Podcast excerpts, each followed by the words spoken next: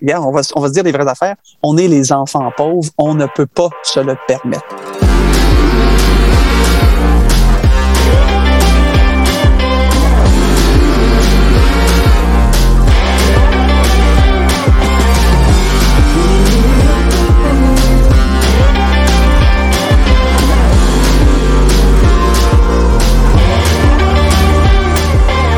Aujourd'hui, la conclusion de notre série sur le passage de Jackie Robinson avec les Royaux de Montréal et pourquoi les athlètes paralympiques canadiens ne reçoivent-ils pas des milliers de dollars pour leurs médailles comme leurs homologues olympiques? Bienvenue au huitième épisode du balado à domicile.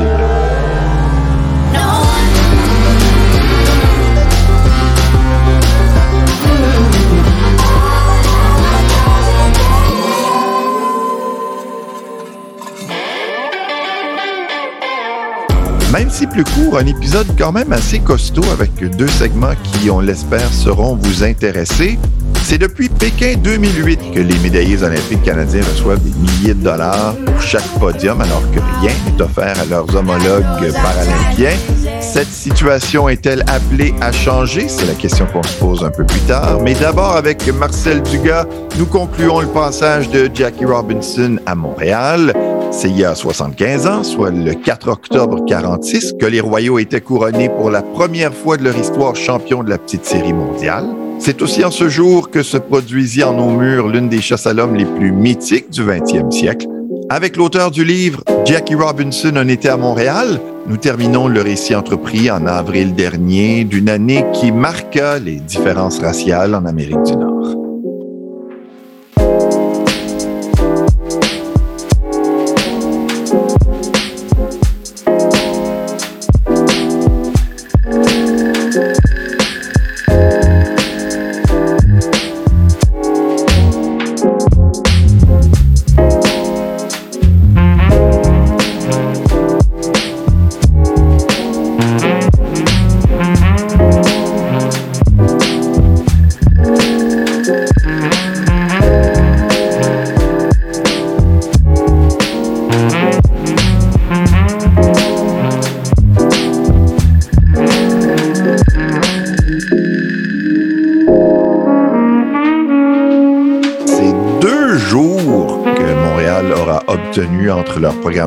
Pour conclure la saison régulière et ce fameux premier match contre Newark. Quel format préconisait la Ligue internationale à cette époque pour les séries?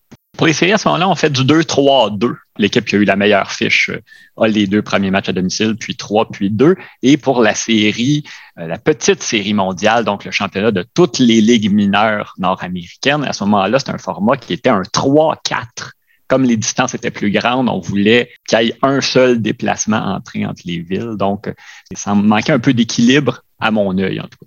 Dirais-tu que Montréal a attiré de bonnes foules durant cette euh, série de séries? Tout à fait. On est souvent dans les 15 000, 18 000, 19 000. Évidemment, plus on avance, quand on est rendu, par exemple, en octobre, souvent c'est un petit peu plus difficile d'attirer des spectateurs pour du baseball dehors. Entre autres, en octobre 46, il y avait une grosse tempête de neige au début d'octobre. Montréal-Newark, ça s'est conclu en six matchs. Qu'est-ce que tu retiens? Combien de fois on voit ça dans le monde du sport, une équipe qui finit par gagner un championnat et la première série est la plus difficile? Newark avait un très bon personnel de lanceurs. C'était pas vraiment le cas du côté des Royaux. C'était surtout notre attaque qui nous faisait avancer. Tous les matchs de la série ont été serrés. Ça se termine souvent en neuvième manche. Le premier match, les Royaux prennent les devants 7-0. On se dit, bon, ben, ça va être une farce Newark est revenu de l'arrière. Ça a fini 7-5 et encore là, on avait le point égalisateur au deuxième but quand finalement les Royaux obtiennent le dernier retrait. Et dans chacune des séries, on peut identifier un point précis où le, vent a tourné complètement, où là, les Royaux étaient au bord du précipice, c'était au bord de se trouver vraiment, vraiment dans le trouble. Et dans ce cas-ci, c'est dans le sixième match. Newark mène fin de neuvième manche. On est à une prise de forcer un septième match. Et on sait comment c'est traître un septième match. Entre autres, l'équipe favorite en général, souvent, ils ressentent la pression un lancer qui est fait par le lanceur du Newark, selon tous les journaux que j'ai vus, ça aurait vraiment pu aller d'un côté comme de l'autre. L'arbitre décide de ne pas lever le bras et sur le lancer suivant, un circuit de Les Burge, premier but des Royaux, crée l'égalité 4-4. Les gens de Newark sont furieux. Le lanceur se fait expulser du match. Il était prêt à sauter sur l'arbitre pour aller régler les comptes. Le releveur qui s'amène va accorder deux coups sûrs consécutifs. Jeu serré au marbre. Le coureur est déclaré sauf. Et encore là, on perd la boule complètement du côté du Newark. Le receveur des Bears, il s'appelait Lawrence Peter Berra. Il était déjà connu sous le nom de Yogi Berra à ce moment-là. Attrape l'arbitre par le veston, commence à le brasser pour les bancs vides, les spectateurs sur le terrain, la police qui vient s'en mêler. Évidemment, du côté du Newark, on était insatisfait parce que c'était deux décisions consécutives dans la même demi-manche qui allaient du côté des Royaux. Ouais, puis la série était terminée, là. Voilà, c'était le, point de la victoire qui venait de compter là, sur le jeu très serré au marbre. Et les Royaux vont s'en tirer comme ça alors qu'ils ont bien failli du devoir jouer un match numéro 7, alors qu'encore une fois, les lanceurs étaient un problème. Notre as lanceur, Steve Nagy, était blessé au bras. On avait envoyé un lanceur du 2A comme partant. On s'en tire, entre autres, parce que l'arbitre a donné des euh, décisions qui n'étaient pas nécessairement mauvaises, mais qui auraient vraiment pu aller d'un côté comme de l'autre sur deux jeux presque consécutifs. On prend pour acquis les arbitres, c'est des professionnels, c'est des Bien compétents. Moi, je, je, prends pour acquis que les deux décisions étaient bonnes, qu'ils n'étaient pas influencés par les milliers de gens dans les estrades qui auraient possiblement pu être mécontentés par une décision. Moi, je, Il n'y avait pas un train à prendre. Non, pas du tout. Moi, je suis sûr que c'était exactement la bonne décision. Je souris. long fly ball. Euh, ce n'est pas parce qu'on a évité le septième match du côté des Royaux de Montréal qu'on n'a pas joué au baseball le lendemain. La Ligue internationale a dit, les gars, vous retournez au travail, match numéro un de la série finale contre Syracuse. Et devant les journalistes, le gérant des Chiefs en a fait une affaire raciale. Ben, est-ce qu'il en a fait une affaire raciale? Voilà, ça, c'est la chose intéressante. Joel Hens va dire que euh, les Chiefs, donc de Syracuse, devaient remporter cette série-là face au Royaume de Montréal pour sauver l'honneur de la race blanche ce sera son expression.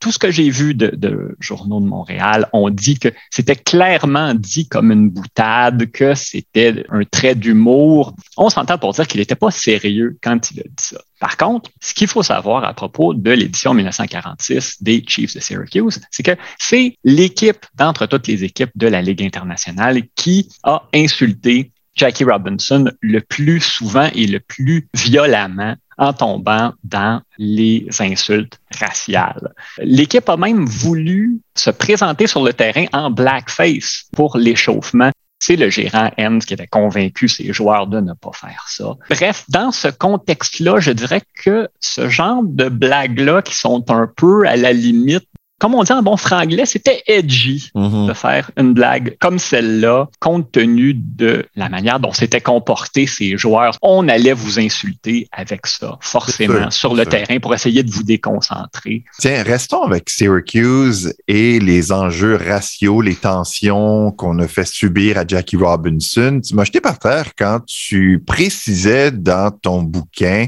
que le fameux incident rapporté avec le chat noir sur le terrain serait plus mythique que factuel? Ça fait partie, justement, c'est le bon terme, du mythe de Jackie Robinson. Quand on parle de lui, on parlait du chat noir de Syracuse, les Chiefs qui avaient envoyé un chat noir, donc en disant Hey Jackie, on a ton cousin ici ou on t'a trouvé un ami noir. Les, les versions ne euh, concordent pas nécessairement.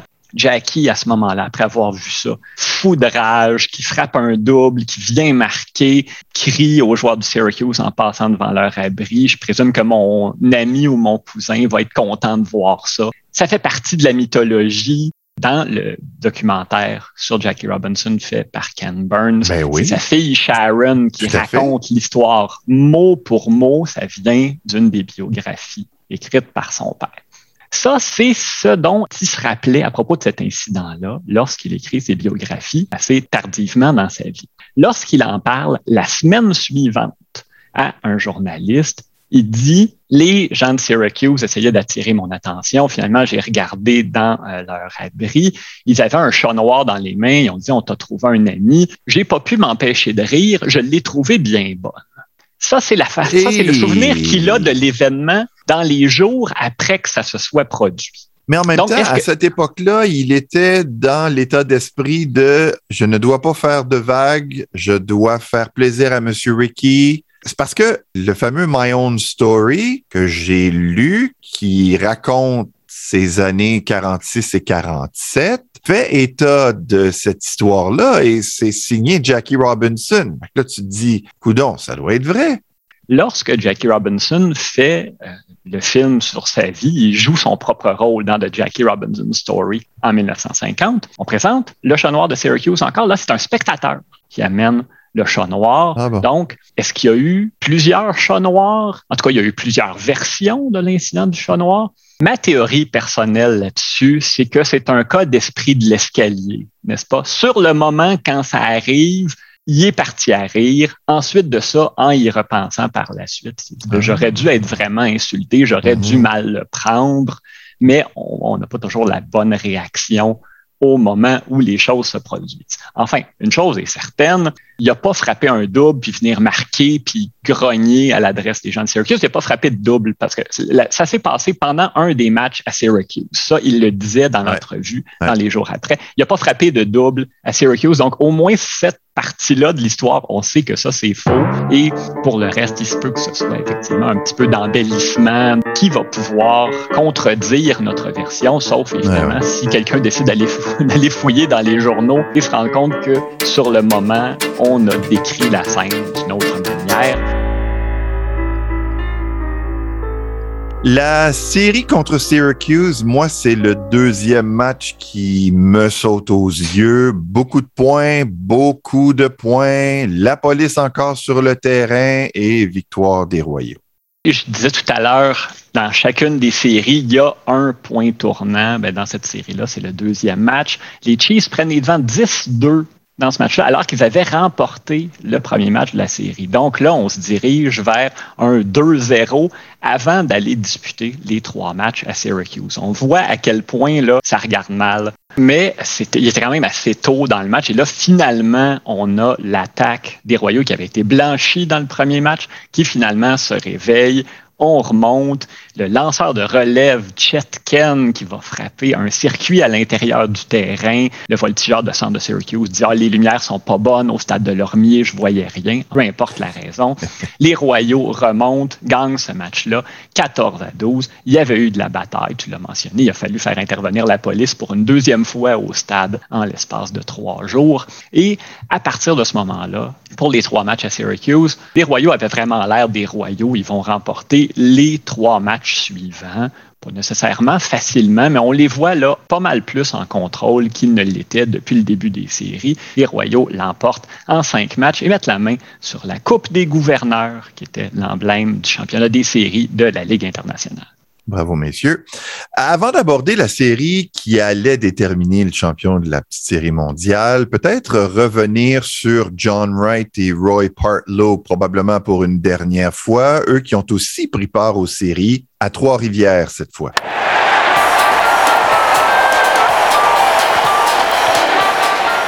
Les trois équipes intégrées du baseball dit organisé, qui était le baseball blanc, donc les trois équipes du système des Dodgers de Brooklyn ont remporté le championnat cette année-là. Au niveau B, vous avez Nashua, où on retrouve Roy Campanella, Don Newcomb, Roy Campanella, futur membre du Temple de la Renommée. Et plus près de nous, au niveau C, on a les Royaux de Trois-Rivières, où on retrouve effectivement John Wright et Roy Partlow, les deux joueurs qui ont tenté leur chance dans le 3A avec les Royaux de Montréal et ont été rétrogradés à Trois-Rivières. Ils vont effectivement mener l'équipe au championnat des séries après avoir remporté le championnat de la saison régulière. Partlow, entre autres, a été dominant. On, l'avait mentionné mm-hmm. dans l'épisode, il est rétrogradé, il refuse sa rétrogradation, il s'en va rencontrer Branch Rickey à Brooklyn qui le convainc de se rendre à Trois-Rivières.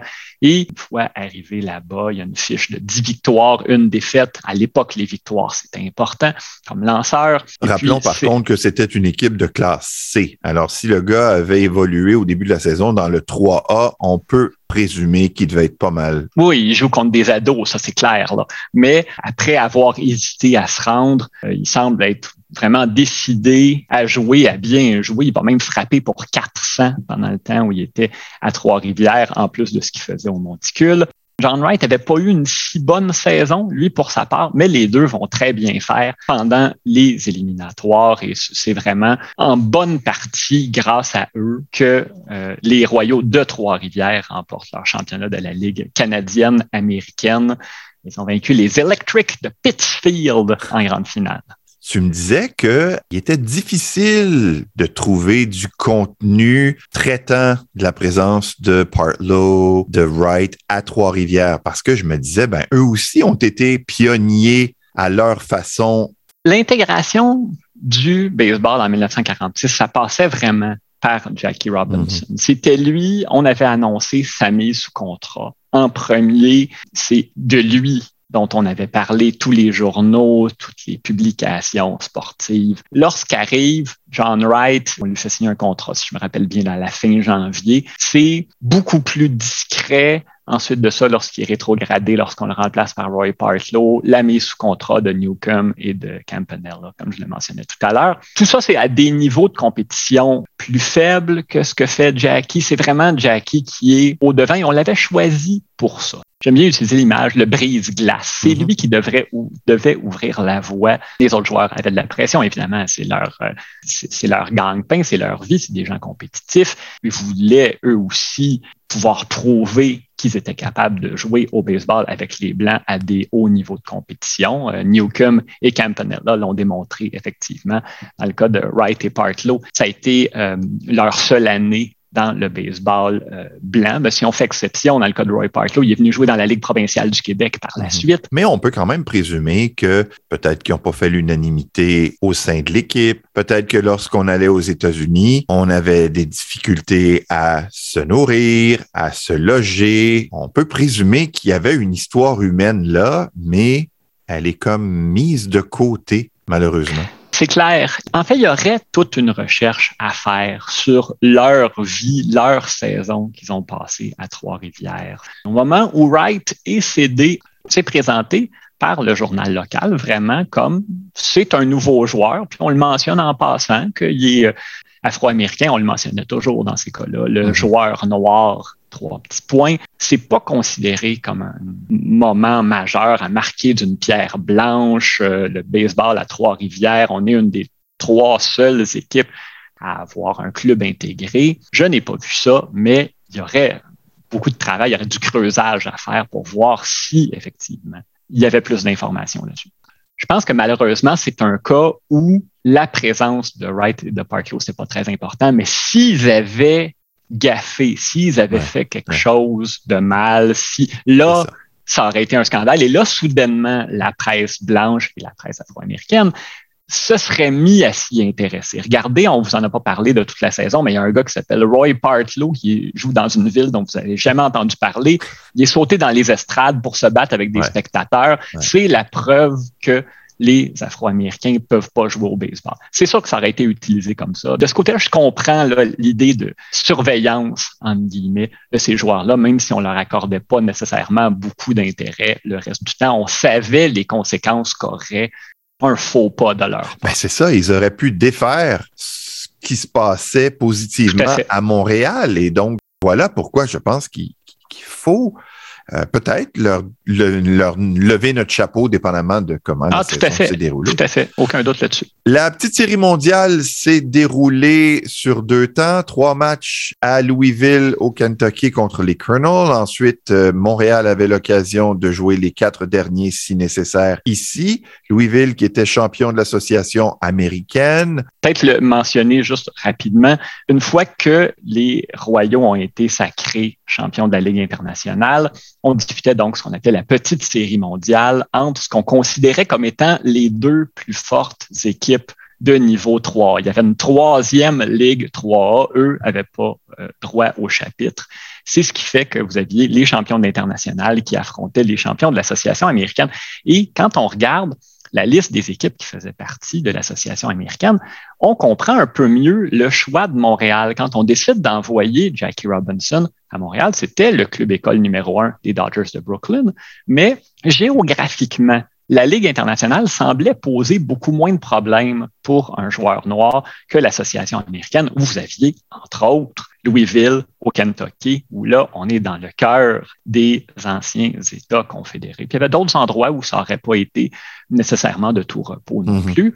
C'est une longue saison, tout le monde est fatigué, tout le monde est amoché. On le sait, Jackie, depuis le mois d'août, est en burn-out et il est lancé dans la fournaise de Louisville au Kentucky, il avait été mal reçu, il avait été insulté ou spié à Baltimore, entre autres, qui était la ville la plus euh, sudiste de la Ligue internationale. C'est rien comparativement à ce qu'il va rencontrer à Louisville. Lui-même va essayer de crâner en disant oh, je m'attendais à ce que ce soit pire que ça. Il va admettre par la suite que non, c'était vraiment pire que ça. Pendant cette série-là, d'ailleurs, pendant les trois matchs à Louisville où il est insulté, inondé, on parlait de torrents de haine qui descendaient des estrades à chaque fois qu'il bougeait un muscle. Euh, les joueurs des Colonels vont essayer de le cramponner aussi au deuxième but. Bref, ces trois matchs-là ont été extrêmement difficiles pour lui. Ça paraît dans son rendement offensif. Il ouais, un, en dix, euh, présence officielle. Les Royaux réussissent de peine et de misère à un match pendant qu'ils sont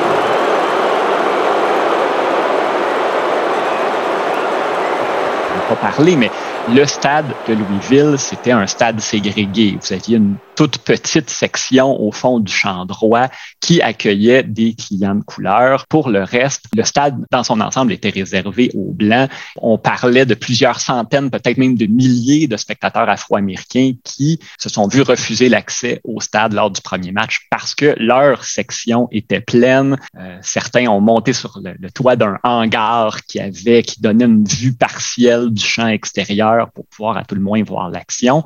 Dans mon souvenir, c'était 12 mhm. ou 13 000 peut-être la capacité du Parkway Field. Est-ce que je vois ça trop important, Marcel, si je dis que cette série-là aurait pu faire dérailler le projet dépendamment de la réaction de Robinson? C'est tout à fait possible s'il avait fallu que ce soit à ce moment-là que euh, le Presto saute, à ce moment-là, tous les efforts de la saison, tout ça s'est oublié et on peut dire, voilà, on vous l'avait dit que les euh, afrodescendants n'avaient pas la, fortitude mentale, ils n'ont pas ce qu'il faut pour soutenir la pression. Évidemment, ça n'aurait rien eu à voir avec la pression et tout à voir avec le fait de tous ces gens-là dans les estrades qui semblaient n'être là que pour l'insulter. À tout le moins, M. Ricky aurait pu dire il y a eu une mauvaise semaine. Une deuxième saison à Montréal serait peut-être bénéfique. si la semaine était une anomalie ou, mais bon, euh, tant mieux, ça n'a pas eu lieu.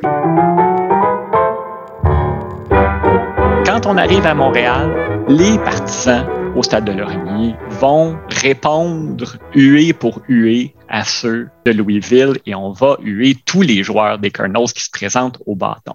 Mais quand on regarde les journaux, on ne fait pas nécessairement grand cas du traitement qu'avait reçu Jackie. Lui en parle et c'est mentionné dans euh, certains ouvrages à son sujet, comme quoi euh, le, traitement qu'il avait reçu là-bas, c'était vraiment épouvantable. Mais dans les journaux, certains endroits, on n'en parle pas du traitement qu'il a reçu. D'autres fois, on dit, oh, il a reçu un mélange d'applaudissements et de huées, peut-être un peu plus de huées, mais qu'est-ce que vous voulez qu'on fasse? On est dans le sud, c'est comme ça je me suis demandé, parce que les matchs étaient euh, irradiés à la radio, comme on disait à l'époque, vous aviez deux stations de radio montréalaises, une en français, une en anglais, qui diffusaient les matchs en direct de Louisville. Est-ce que les partisans ont entendu à ce moment-là les huées? Est-ce que les gens à la radio en ont parlé? Et c'est ça qui a motivé la réaction des partisans montréalais de répondre, de venger Jackie Robinson de pareille manière. Je sais pas, mais je pense pas qu'ils ont pu, en se fiant sur ce qui était écrit dans les journaux, vraiment avoir une idée très claire de il a été traité de manière épouvantable et nous, on va répondre par la bouche de nos canons Puis évidemment, il n'y a aucun extrait de ces diffusions radiophoniques. Ah, je donnerais une partie de mon avoir pour vous mettre la main là-dessus ce serait formidable. D'autant que je sache, il n'y a rien qui subsiste de ça, donc on n'aura jamais la réponse à cette question-là, mais la réaction des partisans est très, très forte, surtout si on compare avec la façon dont on en a parlé dans les jours. Ouais.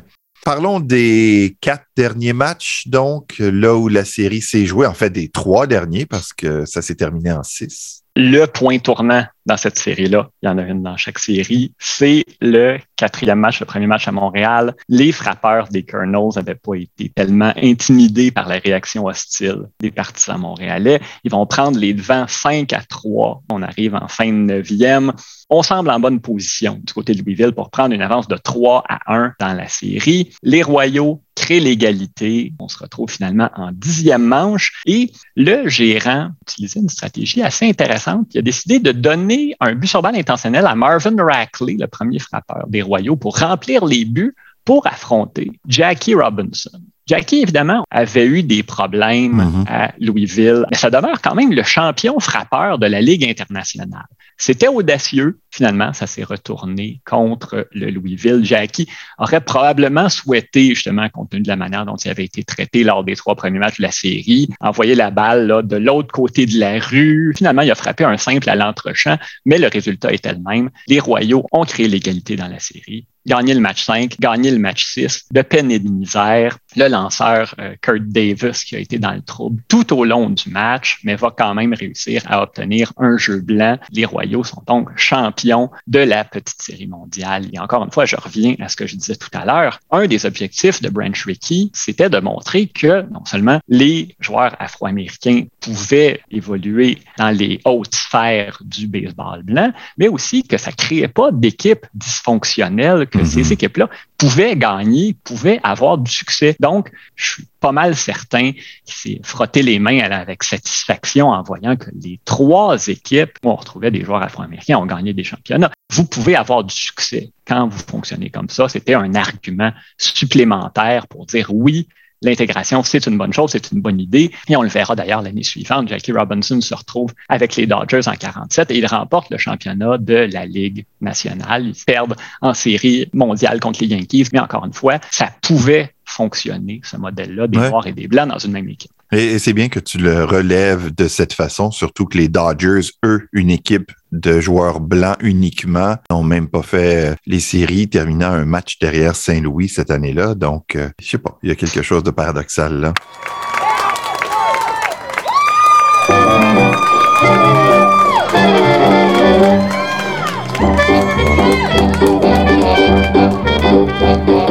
Une fois que le match est terminé, là, c'est évidemment la célébration à Montréal. C'était la première fois que les Royaux remportaient la petite série mondiale. Les joueurs en général, à cette époque-là, craignaient toujours les invasions de partisans, donc on courait rentrer dans l'abri de l'équipe. Il n'y avait pas de célébration sur le terrain comme on voit aujourd'hui. Et là, les partisans vont demander à pouvoir ovationner le gérant Clay Hopper, le lanceur Kurt Davis, le meilleur joueur de l'équipe, Jackie Robinson. Il a les larmes aux yeux de voir la réaction du public, enthousiasme généralisé.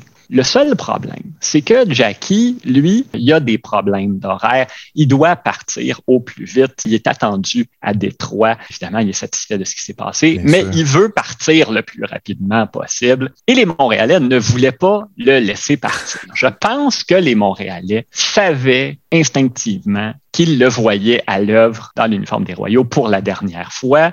Jackie essaie de sortir du vestiaire, mais c'est des centaines de personnes qui sont là.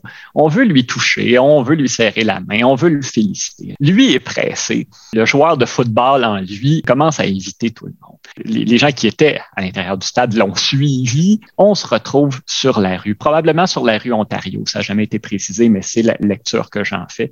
Et là, des centaines d'autres Jackie part à courir. Il va courir sur plusieurs coins de rue et vous avez la foule. C'est plusieurs centaines de Montréalais qui lui courent après en pleine rue. Quelqu'un le fait embarquer et finalement, il réussit à se sauver de la masse de ses admirateurs. Donc, si dans notre fameux film, la voiture arrive et Robinson embarque avec des étrangers, on pourrait pas dire, ben voyons, Il semble que c'est vraiment arrivé. C'est un journaliste qui raconte cette histoire-là. C'est un journaliste montréalais qui s'appelait Sam Malton qui écrivait pour un journal afro-américain de Pittsburgh. Il est le seul à avoir décrit la scène. Les autres journalistes étaient probablement en train d'écrire leur papier. Lui écrivait pour un hebdomadaire. Donc, est-ce que ça lui donne la possibilité de quitter pour aller observer la scène alors que les autres sont en train de taper frénétiquement sur la machine à écrire et c'est pour ça qu'il est le seul à avoir décrit la scène? On se fie vraiment sur son témoignage qui n'a jamais été contredit. Et ça va donner une autre partie du mythe où on raconte les partisans qui ont accompagné les Colonels à Montréal, même si la citation ici, ne pourront s'empêcher de raconter aux gens dans le Sud cette émeute, entre guillemets, un noir pour chasser dans la rue, non par haine, mais par amour. Quelle histoire quand même. C'est un moment magnifique.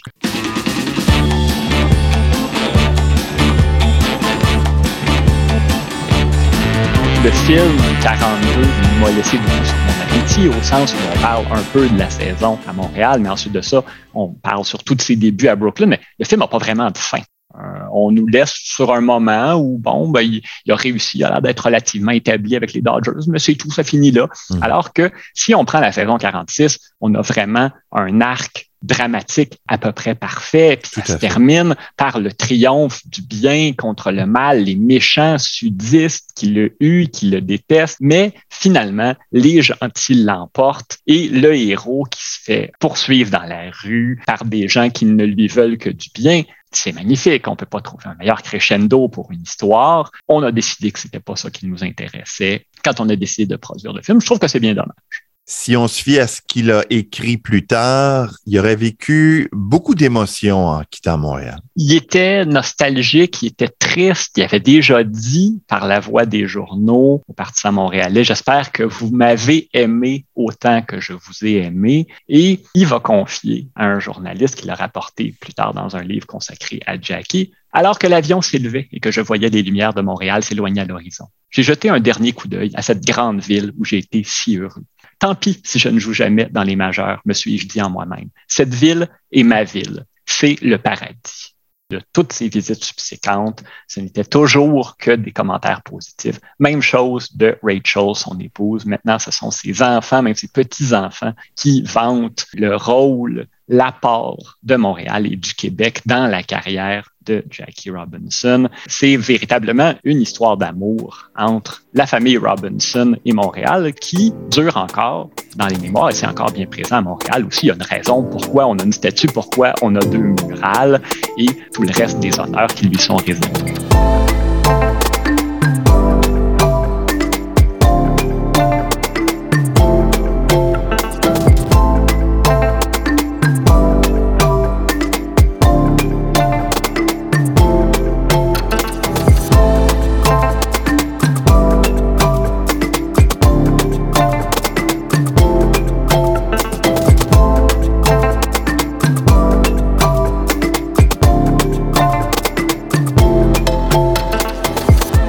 Un peu plus tôt, le Canada a commencé à octroyer des chèques pour chaque podium olympique avec la participation de nos athlètes aux Jeux de Pékin en 2008. Depuis, ben, chaque médaille, selon la couleur, vaut 20 000, 15 000 ou 10 000 dollars. Oui, c'est imposable. Et pour en parler, Benoît Huot, ex-paranageur et l'un des Canadiens les plus titrés de l'histoire des Jeux olympiques et paralympiques, Nicolas Guy Turbide, paranageur ayant deux médailles paralympiques à son actif, Dominique Tremblay, directeur des opérations pour la Fédération internationale de boccia et participant aux Jeux d'Atlanta et de Sydney. Et Samuel Wallet, lui, est directeur administratif Pôle Sport HEC de Montréal. À noter que j'ai opté pour un montage moins serré, moins soutenu qu'à l'habitude. En réécoutant, je me disais que ça laissait ainsi une couleur assez fidèle de notre entretien qui a duré plus de 45 minutes. D'ailleurs, Zoom nous a interrompu. Il n'y a même pas de conclusion à cet entretien, mais je pense vraiment que vous allez comprendre et reconnaître là où campe chacun des intervenants. Il existe plusieurs cas de figure. Certains pays comme les États-Unis offrent autant aux athlètes olympiques que paralympiques. À titre d'exemple, c'est 60 000 dollars pour une médaille d'or. Plusieurs pays, eux, sont moins généreux avec leurs médaillés paralympiques, alors que d'autres, comme le Canada, n'offrent rien aux athlètes paralympiques. Et bien sûr, la plupart des pays n'offrent rien ni à leurs athlètes olympiques ou paralympiques. Pour débuter notre entretien, j'ai demandé à Benoît de nous expliquer pourquoi ces disparités.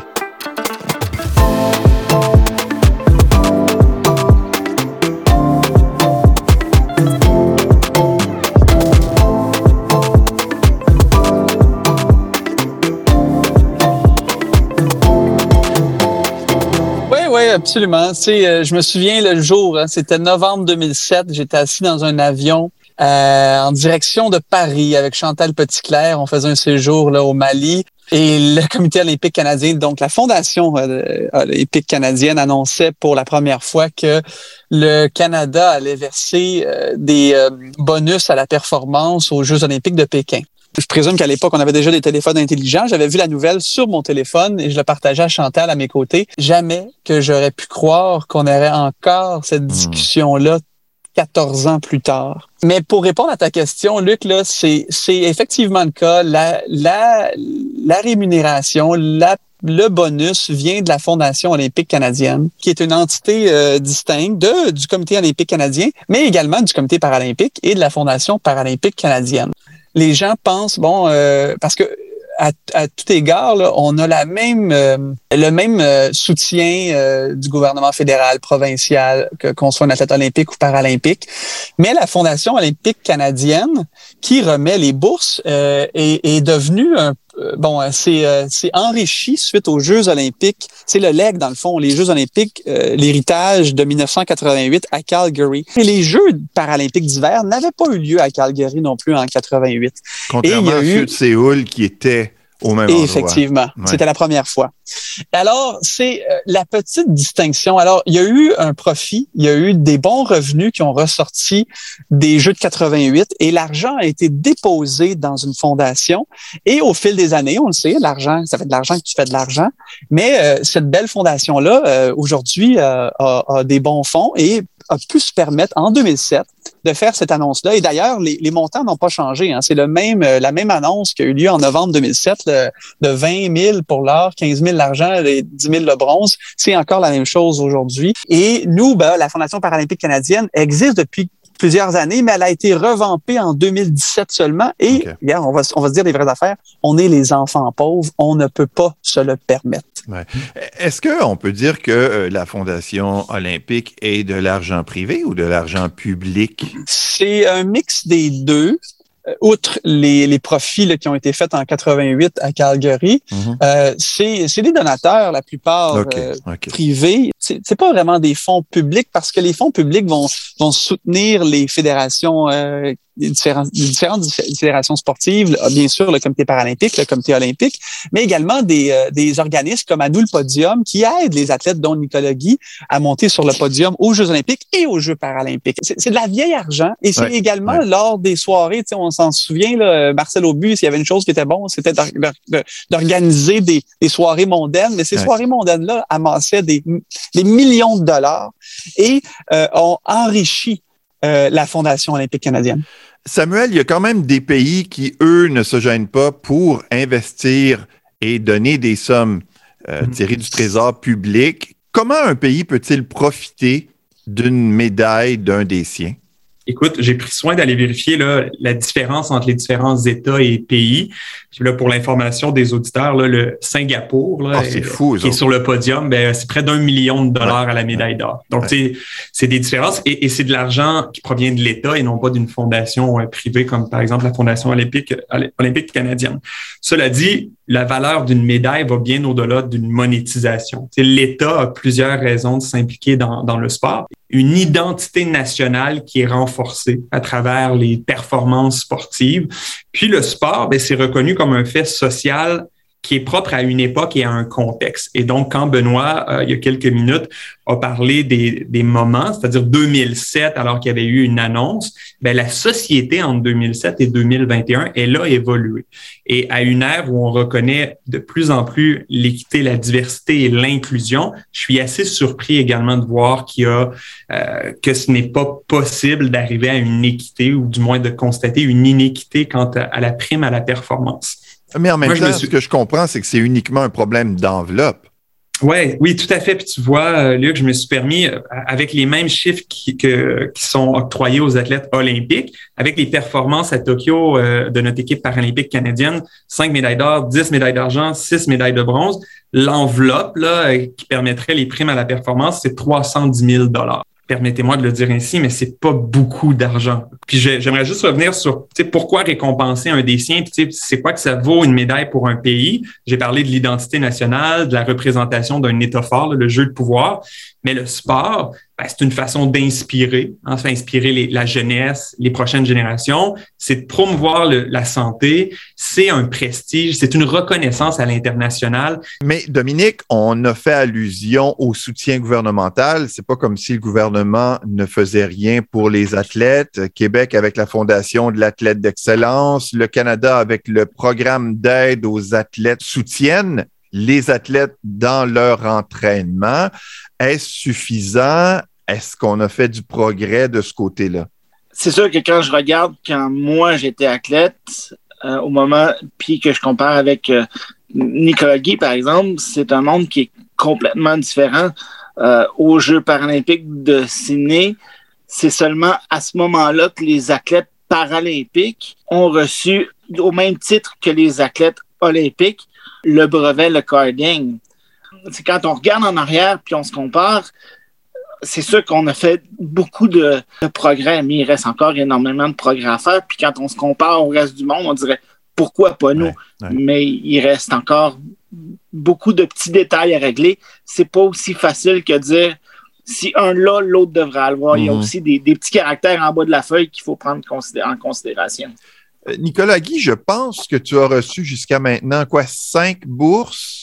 Les critères, comment deviens-tu admissible? Et y a-t-il une pression reliée à je veux ma bourse l'an prochain, je dois absolument atteindre tel standard et on dort mal la nuit?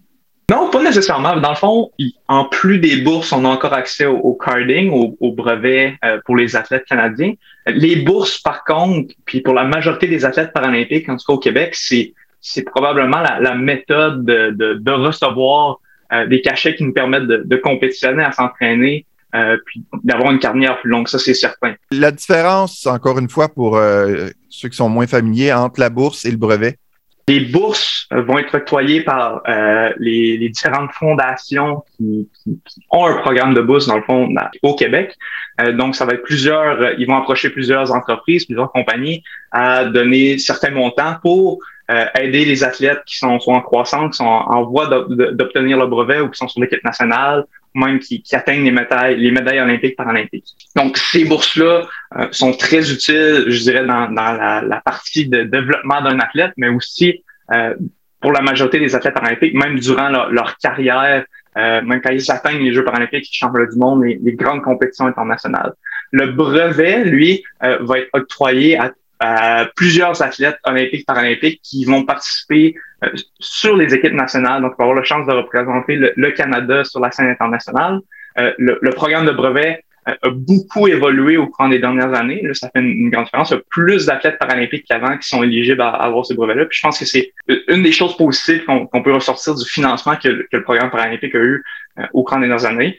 oui, il y a eu de l'évolution dans, dans la bonne direction, mais encore là, aujourd'hui, on voit encore que ben, pour la haute, haute performance, la disparité entre ce que les athlètes olympiques vont gagner pour la médaille, la médaille d'or, médaille d'argent, la médaille de bronze, puis, puis nous, dans le fond, qui, qui, qui font ça pour, pour se valoriser nous-mêmes, ce qui, est, ce qui est une bonne chose. Moi, j'adore ce que je fais. Benoît, tu as été sur le conseil d'administration de la Fondation paralympique. Tu disais, euh, bon, euh, les parents pauvres, mais quand même, est-ce que tu sens qu'il y a une ouverture? Est-ce qu'on travaille dans cette direction-là? Est-ce ou était-ce une préoccupation à l'époque? Euh, l'est absolument. Ça l'était à l'époque, ça l'est encore euh, plus aujourd'hui. Euh, tu sais, c'est euh, ce qui est bien là, des sports paralympiques, c'est que c'est rare qu'on a de la mauvaise presse. Hein. Euh, on, on, on, a moins de codes dopage. Oui, le défi, c'est les classifications, mais lorsqu'on a des enjeux comme ça qui nous interpellent, puis qui, qui, qui semblent être une injustice, une différence, qui est difficile à justifier. Euh, bon, euh, à la fondation, mais également au comité paralympique, ça, ça, ça fait sourciller des oreilles. Euh, et, d'ailleurs, pas juste à l'époque, mais le, le, mois dernier, lors des Jeux de Tokyo, on avait ces discussions-là. La question est comment faire pour y parvenir avec les moyens qu'on a. Ça, c'est bon. on a eu 21 médailles. C'est, ça n'a pas nécessairement été la récolte qu'on aurait souhaité, cependant, ce qui, est, ce qui est inquiétant pour eux, imaginez si les deux sports de basket, euh, les, tous les sports d'équipe, le rugby aurait médaillé, ben là, c'est un autre paire de manches parce que ça aurait coûté un million. Euh, c'est pour ça, avoir, avoir eu le, chèque à faire en amont, puis dire, hey, ça, finalement, ça aurait coûté 300 000. OK, peut-être on aurait été capable de convaincre un partenaire pour offrir ces 300 000 là. Euh, c'est facile à dire aujourd'hui. Cependant, euh, oui, tout le monde est allumé, tout le monde est conscient et euh, j'ai espoir que ben, bon, Pékin, c'est rapide, c'est dans, dans, oh, 4-5 mois pour les Jeux d'hiver, mais j'ai espoir que pour Paris, il va avoir un, un, un changement. Est-ce que ça va être exactement le même montant que les athlètes olympiques? Peut-être pas, mais euh, peut-être, euh, je pense que ça vaudrait la peine d'avoir de, les discussions, mais je suis persuadé que c'est à l'agenda. Mais vous trois Paralympiens là, qui avez fait du relais, il me semble que ça doit être un cadeau empoisonné parfois, une médaille euh, rétribuée financièrement? Oui, ça peut m'affecter, mais on fait de la course ou on fait de la compétition pour gagner, puis c'est le but premier de la chose. Le but de l'entraîneur et son financement à lui et le financement de la fédération est basé sur le fait qu'on gagne ou qu'on gagne pas. Donc, lui doit mettre les meilleurs athlètes dans les meilleures dispositions pour qu'ils puissent passer au stade suivant et gagner une médaille. Donc, il y a toujours quelqu'un quelque part qui est pénalisé, que ce soit par la sélection de l'équipe, par la classification, par un standard, par de l'argent, par une médaille. Mhm. Il faut passer au travers de ça, puis ça fait partie du travail de l'athlète. Nicolas Guy, est-ce que, je sais pas, euh, est-ce que l'argent pourrait nuire à l'esprit d'équipe? C'est certain que ça peut être un, facteur de motivation pour la, majorité des athlètes, puis c'en est un du côté olympique, c'est sûr. C'est comme si on prend l'exemple des, relais qui ont lieu en, natation au Jeux de Tokyo euh, pour les pour les filles, mais tout le monde voulait faire partie de ce relais-là. Tout le monde savait que le relais en tant que tel avait plusieurs chances de médaille, avait une chance de bien performer. Par contre, le problème qu'on pourrait avoir, c'est euh, s'il y a une sélection discrétionnaire euh, qui, est décidée par soit les entraîneurs, par euh, le, les, gestionnaires de, l'équipe de compétition, le, sport en tant euh, c'est là vraiment que je pense qu'il y, en a qui ça pourrait un peu se donner des, des coups de poignard dans le dos. Si ça vient la décision à quelque chose non basé sur la performance d'un athlète, c'est là qu'il pourrait avoir des problèmes, je pense, avec le, le, financement dans le tel. Mais sinon, je pense qu'il y a un excellent incitatif pour promouvoir la performance euh, au pays. Puis je pense que c'est une des raisons pourquoi, pourquoi on le fait aussi. Puis je pense que c'est une des raisons pourquoi plusieurs pays le font avec certains montants aussi. Euh.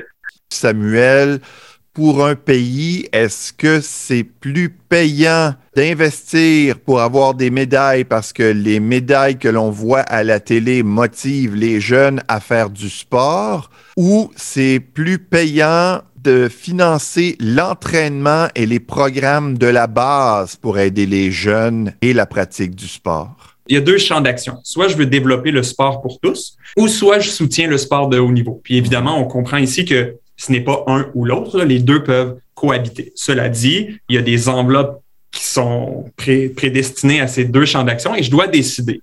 On doit, selon moi, c'est ma position personnelle évidemment, opter pour des stratégies, oui, de soutien aux élites, soutien du sport au haut niveau, mais dans lequel il faudrait diversifier les enveloppes pour soutenir l'ensemble de la pyramide du développement, parce qu'encore aujourd'hui, il y a malheureusement des jeunes garçons et des jeunes filles pleins de potentiel, pleins de détermination, de résilience, qui à un moment donné sont freinés dans leur développement, non pas parce qu'ils sont moins bons ou moins capables ou moins déterminés, mais simplement parce que le parent, à un moment donné, ne peut plus supporter le coût relié à, la pratique sportive. Puis ça, on pourrait faire un, prochain balado complet sur la thématique. C'est mon cœur et mon âme. Je crois que Benoît, un petit peu plus tôt, a fait référence à, à, Nous le Podium, là, qui est un, un, organisme canadien qui voit au financement des athlètes.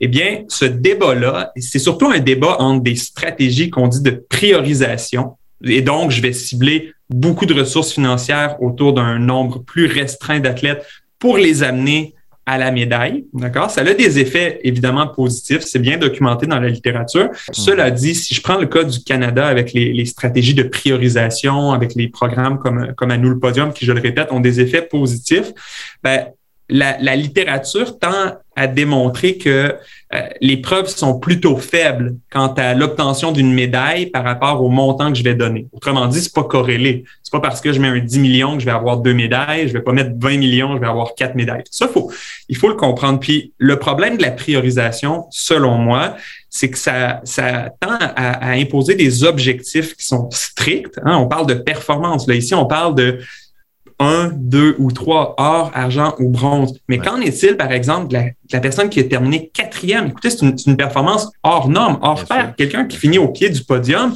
a investi des centaines, des milliers d'heures. Et moi, je, je trouve que dans cette pratique de cibler de façon très stricte la performance, il y a une forme de discrimination. Puis, dans les, euh, dans les récents Jeux olympiques et paralympiques, je trouve qu'il y a eu un effort des diffuseurs et des médias, qui sont des parties prenantes importantes dans cet écosystème, de mettre en lumière des performances qui n'étaient pas des performances de médailles, mais qui étaient des quatrième, cinquième, huitième, dixième places. Et ça, je pense que comme société, c'est important de le reconnaître, de ne pas avoir les yeux rivés que sur la médaille, bien que le sport, c'est du sport et c'est de la compétition, puis ça, je le comprends bien. Je terminerai avec ceci, Luc. Euh, en fait, je reviens à ta question initiale. Pour augmenter mes médailles, est-ce que je soutiens l'entraînement ou je soutiens les mhm. podiums? Il y a plusieurs États, dont le Canada, qui euh, utilisent ce qu'on appelle le cercle vertueux du sport. C'est-à-dire, ça se fait en trois étapes. Et donc, je décide d'investir massivement dans l'élite sportive. Euh, et donc, stratégie de priorisation, je cible un petit groupe d'athlètes à très fort potentiel et on, attend comme conséquence positive que, étant donné que j'investis beaucoup dans l'élite, ben, c'est des gens qui deviennent des modèles, des inspirations. Et donc, partout au pays, les gens sont connectés, voient ces performances et ça va les inciter à participer. Donc, ça, la première étape, c'est j'investis beaucoup dans l'élite la conséquence est il y a plus, plus de gens qui participent au sport. On, on, peut penser à une médaille, par exemple, en natation, ben, peut mener davantage de jeunes garçons, jeunes filles dans les piscines pour pratiquer ce sport-là. Ça, c'est assez bien documenté. Avec une plus grande participation, ben, vient possiblement un plus gros bassin d'athlètes pour la prochaine génération, mhm. parce qu'il y a plus de gens qui y participent. Et donc, un bassin plus important d'élite va m'amener ben, à faire des choix et donc à investir à nouveau dans l'élite sportive. Mais ce cercle-là, c'est-à-dire de croire que je mets beaucoup d'argent dans l'élite, ça va augmenter ma participation et donc des impacts positifs aussi sur la santé. Je vais avoir un plus gros bassin, je vais recruter, je vais investir. Euh, le concept est, beau et intéressant, mais les preuves ne se font attendre. C'est-à-dire que on ne peut pas décider d'une stratégie uniquement avec ce grand cercle vertueux du sport le budget de la santé au Canada, donc les différentes enveloppes, il faut savoir qu'il y a des budgets provinciaux, fédéraux et tout ça, c'est 234 milliards de dollars. Ça, ça représente une facture moyenne de 7700 dollars. C'est des données de 2019. Si on prenait 1% du budget de la santé au Canada et qu'on le dirigeait vers le sport, le sport dans son ensemble, le développement du sport pour tous et soutien au sport de haut niveau, 1% de la santé, ça bonifierait de 50% les enveloppes pour le sport au Canada. Wow. Et donc, moi, c'est important, c'est un message qu'il faut adresser au niveau des partis politiques, au niveau de l'État. Le sport, c'est bien au-delà d'une pratique, d'une performance. C'est de l'activité physique, c'est de la santé publique, c'est des choix de société, puis on aura à, se battre et à, militer pour avoir une meilleure représentation euh, du sport et des enveloppes. Un gros merci à tout ce beau monde que je n'ai pas eu l'occasion de remercier de vive voix puisque Zoom en avait décidé ainsi. Euh, Benoît, Nicolas, Dominique, Samuel et un immense merci à Marcel Dugas qui aura passé l'été avec nous pour nous raconter cette fabuleuse histoire qui aura débuté à Montréal. Mix final, Yannick Roberge. Au visuel et mise en ligne, Julie Bernier. Mon nom est Luc Fortin. Je vous dis à bientôt. Salut.